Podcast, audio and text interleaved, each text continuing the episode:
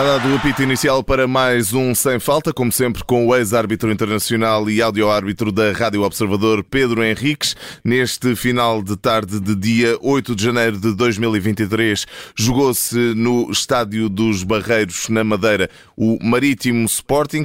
Pedro Henriques, começamos como sempre pela apresentação à equipa de arbitragem. Hoje tivemos o Helder Malheiro como árbitro e depois só dou destaque também ao vídeo-árbitro, o Cláudio Pereira, e portanto foi, digamos, esta dupla que foi destacada para as partes principais do, do jogo, obviamente depois também aos assistentes, quarto árbitro mas, e também os avares, mas é uma equipa muito extensa. Mas Helder Malheiro e, e árbitro e VAR Cláudio Pereira e foram eles que tiveram, digamos, a responsabilidade uh, de tomar as decisões principais dos jogos. E terão sido também, já vamos uh, isso, uh, já vamos perceber isso, terão sido também figuras essenciais neste resultado final. Exato. Mas começamos pelo primeiro lance em análise neste sem falta, aos 11 minutos, o primeiro amarelo do jogo foi mostrado a Edwards. Bem? Sim, bem mostrado. É um lance em que o Edwards domina mal a bola, ela escapa-lhe e o Vitor Costa antecipa-se e tira e a compriga sair já do, do seu meio campo e o, o Edwards corta essa possibilidade de saída, digamos, em contra-ataque e por isso cartão amarelo bem mostrado. Seguimos em frente para o segundo uh, lance em análise, o segundo lance que é, que é já na segunda parte, uma primeira parte sem, sem grandes uh, casos, um jogo bastante morno, até como tivemos a oportunidade de perceber aqui no, ehm, no relatório de jogo, que também vai ficar disponível em podcast. Saltamos assim já para o minuto 50 e aqui uh, um dos casos deste Marítimo 1 Sporting 0 aos 50, aos 50 minutos terá ficado um penalti por assinalar a favor do Sporting, Pedro? Para mim, sim, de forma clara e óbvia. Disse no direto, depois, obviamente, fui recolher melhores imagens e confirmei. Portanto, digamos que há três pontos ou três momentos de contacto uh, relativamente ao Léo Pereira no que diz respeito ao Porro. A bola é cruzada numa diagonal para a área, o Porro para o seu movimento porque sente que a bola vai passar ali e, portanto, se se movimentasse mais, ficaria fora da, digamos, da localização espaço-temporal onde a bola iria cair.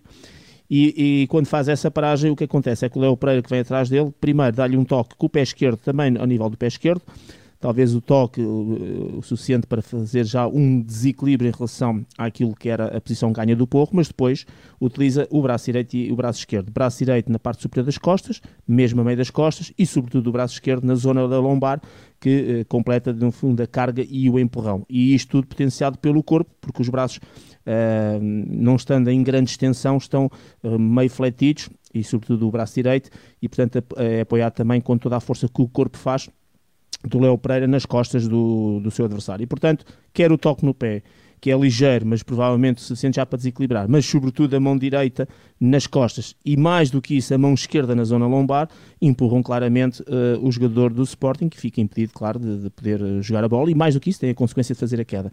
É um lance uh, de VAR, claramente, o VAR teve o entendimento, aliás foi tudo muito rápido, porque entretanto a bola saiu e o jogo Sim, era, rápido. Era sobre isso que, que também queria falar contigo, não, não terá havido ali calma suficiente por parte da equipa de arbitragem para perceber o, o que VAR, é que afinal tinha acontecido, sim. não é? O VAR entende ou que não é de forma muito clara e evidente que não é penalti, ou entende que é um lance eventualmente de dúvidas e o protocolo o que diz é que só em situações claras e óbvias é que pode intervir, seja porque acha, que, porque acha o VAR, obviamente, que não é um lance claro e óbvio e que se sair de interpretação, quer porque acho que não é mesmo penalti, eh, foi muito rápido, efetivamente, nessa análise, porque reparem que entre o contacto e a falta a bola sair e recomeçar, uh, foram muito poucos segundos, quase sem tempo para fazer uma grande análise de, das respectivas repetições. E este merecia, merecia um VAR a dizer ao árbitro, espera, não remesse o jogo, e depois, eventualmente, até manter a decisão, no sentido de, de, achar que não era penalti, ou, ou de achar que era duvidoso e que não sendo claro e óbvio não podia intervir de acordo com o protocolo. Mas requeria exatamente uma análise mais cuidada, como, como depois se percebe quando, uh, e eu, eu, tenho essas imagens, obviamente, como todos nós temos, quando se percebe claramente todos os contactos do pé. Eu acho que o VAR nem sequer se preocupou com esse lance do pé, se cá focou só no, no contacto das mãos. Mas, mas aqui, é, aqui a responsabilidade é, ver, é, é mais do VAR ou o próprio árbitro poderia ter dito vê lá isso bem? Não, não, não, o árbitro não pode dizer nada disso. Eh, as pessoas têm que perceber que o protocolo, ainda bem que faz essa pergunta, eh, porque para esclarecer, eh, o protocolo é muito claro. O árbitro toma uma decisão e, portanto, não vai perguntar ao VAR: olha, se eu decidi bem ou decidi mal. Não pode, ele tomou uma decisão e para ele não há penalti. Ponto.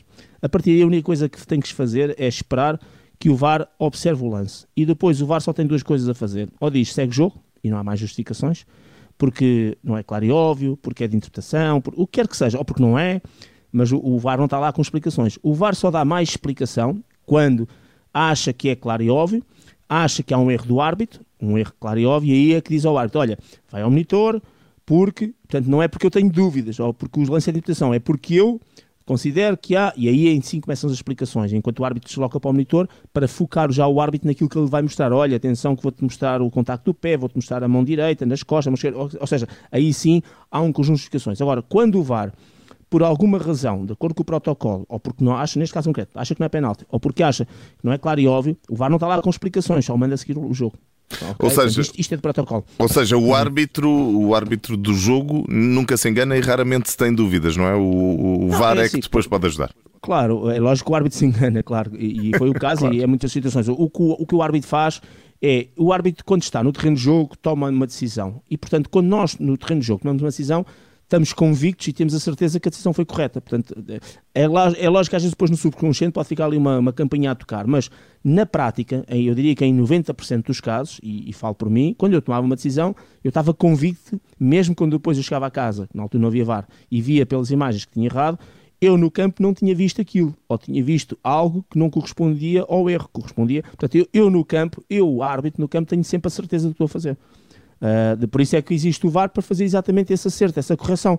Portanto, nunca há muitas situações em que o árbitro diga assim, ah, eu agora não marquei penal. É, pá, mas se calhar, portanto, o árbitro não, não tem este tipo de pensamento. Uhum. O árbitro toma uma decisão de marcar ou não marcar, convicto que está certo. Resumindo, e, é por isso, resumindo e concluindo, ficou por assinalar um Sim, penalti a favor é, do Sporting. Pronto, esta é a minha opinião. Penalti que fica por assinalar, ao minuto 50, Léo Pereira, toque no pé, mão direita nas costas, mão esquerda na zona lombar, todos estes contactos a potenciarem a consequência que foi a queda do Porro e, portanto, para mim, pontapé de penalti que fica por assinalar.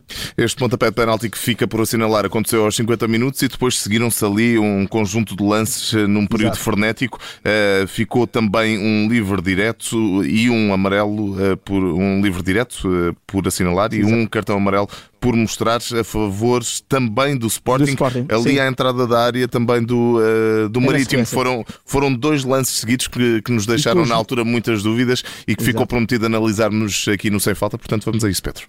E, e, também com os mesmos protagonistas. Agora é o Porro que vai de novo entrar na área, do lado direito, e é também o Léo Pereira que, com o seu pé direito, toca claramente no pé direito uh, do Porro, só que é fora da área. E portanto, se o árbitro tem assinalado o livre, é, a falta era fora da área, livre direto e seria cartão amarelo porque estava ali uma jogada de perigo.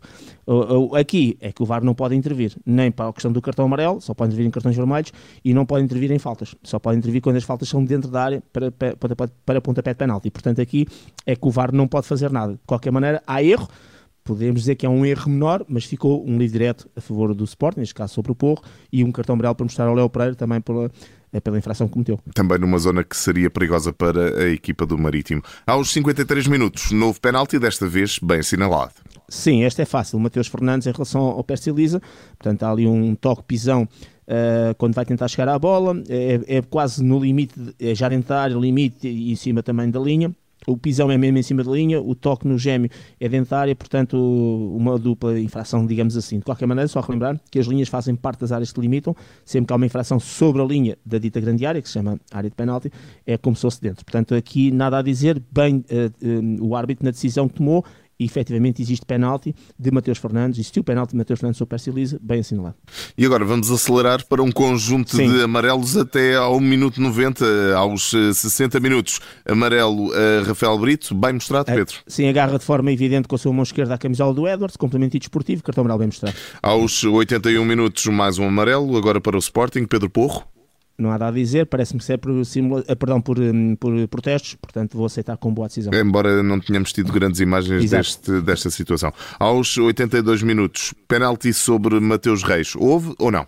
Não, não houve, e mais do que isso, aqui deveria ter havido cartão amarelo para o Mateus Reis, porque simulou claramente, projetou-se para o chão para tentar ganhar o pontapé de penalti. Aqui o cartão é secundário, o que importa é que não houve mesmo penalti sobre Mateus Reis. Isto foi aos 82 minutos, aos 84 surge mais um amarelo para o Sporting, para Paulinho. Deduzo também por protestos, porque tanto do Porro como do Paulinho, as câmaras de televisão nunca estavam lá. Portanto, deduzo que aqui também tenha sido bem mostrado e mostrado por, por questão de protestos e de contestação. Aos 85 minutos é a vez de André Vidigal, aquele que foi eleito como homem do jogo, uh, ser-lhe mostrado um cartão amarelo. Bem mostrado, agarrou de forma evidente a camisola de Mateus Reis, puxando, cartão amarelo bem mostrado.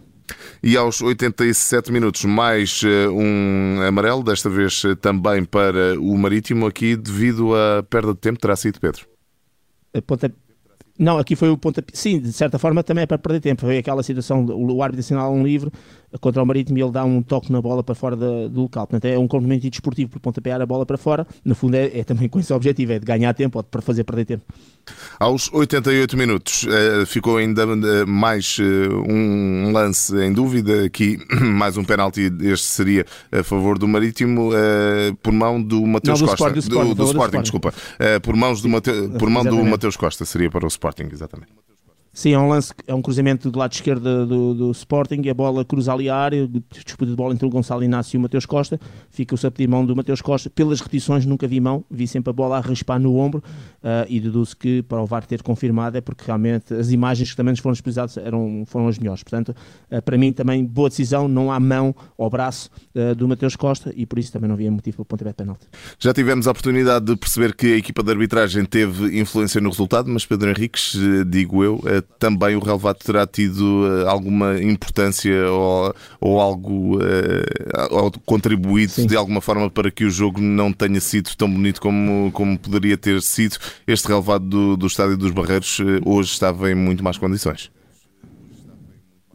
Sim, sabemos que todo o país continental insular foi também teve, teve chuva, teve água, né, com fartura e eh, deduzo que tenha sido isso, tenha de alguma maneira agravado também as condições. Não foi dos piores relevados, mas percebeu-se claramente por diversas situações, para ambos os jogadores, para ambas as equipas, uhum. aliás, e com os jogadores de ambas as equipas, e neste aspecto o relevado prejudica ambos, que havia ali situações, uh, tivemos uma situação, penso que foi o Paulinho a tentar cabecear a bola e, e, e a escapar-lhe porque a relva, digamos que se levantou, tivemos o, o, o este reforço do, do Marítimo, uh, o Léo, que a dado momento vai fazer uma recepção e chuta a bola e chuta no ar e, e fica a olhar para a relva. Portanto, houve várias situações destas uhum. em que prejudicou ambas as equipas, mas pronto, mas isto uh, é, é, algo com que as equipas também têm que contar, sobretudo quando as condições climatéricas não são as melhores.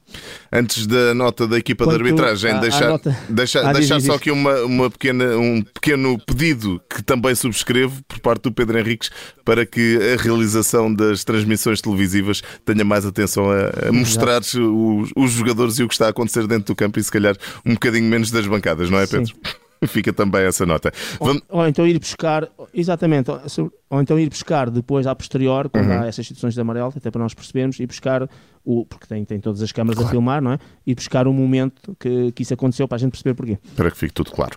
Vamos então à nota final desta equipa de arbitragem, que, como percebemos neste Sem Falta, teve influência no resultado final deste Marítimo 1 Sporting 0, equipa liderada por Helder Malheiro, Pedro Henriques.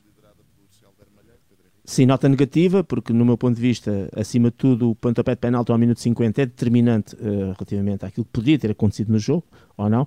Um, o penalti não é gol, a gente sabe, mas de qualquer maneira é um momento importante do jogo.